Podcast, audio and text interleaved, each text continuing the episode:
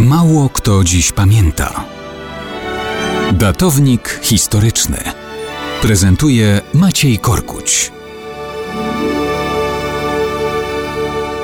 Mało kto dziś pamięta, że dwudziestego ósmego grudnia tysiąc sześćset osiemdziesiątego ósmego roku sławny herz z Bójników zrozumiał, że musi zakończyć karierę. Marcin Portasz, bo o nim mowa, zwany Dzigosikiem, to zbójnik w całej okazałości. O niego jakoś nie kłócą się Słowacy z Polakami jak o Janosika, chociaż i Portasz cieszył się sławą, która obrosła w legendy. Ale daleko tu do niby szlachetności zbójnika, co to bogatych łupił, a biednym pomagał. Przeciwnie, Portasz łupił wszystkich, grasując wraz z bratem i ponad dwudziestoma podobnymi rzezimieszkami od Węgier aż po Suchą Beskidzką, Maków i Żywiec. Łupił dwory, plebanie i zwykłych mieszczan. Kiedy w lipcu tysiąc sześćset osiemdziesiątego ósmego porwał polskiego urzędnika Marcina Jaszkę, miara się przebrała. Wyłudził bowiem od żony Jaszkowej trzysta sześćdziesiąt dukatów i czterysta siedemdziesiąt talarów okupu, a Jaszkę na oczach tejże niewiasty i tłumu innych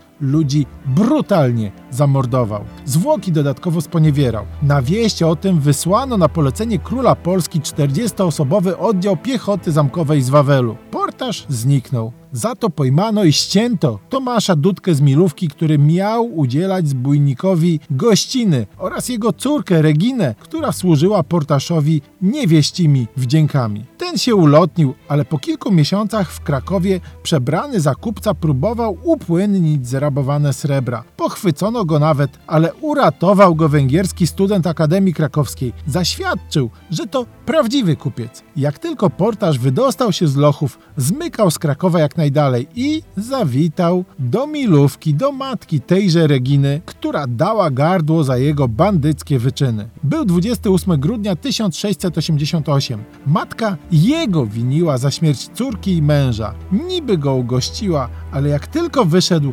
zebrała okolicznych chłopów, którzy po śladach na śniegu dotarli do kryjówki jego i jego brata. Jak ich związali, to Portasz zrozumiał, że będzie musiał karierę skończyć. Pojmanych przetransportowano do Żywca. Sprawiono im publiczną egzekucję na mękach. Przypalano Portasza pochodniami. Potem publicznie z pleców zdarto płaty skóry. Następnie obcięto mu ręce i dopiero w takim stanie powieszono, wciąż jeszcze żywego, na haku za poślednie ziobro.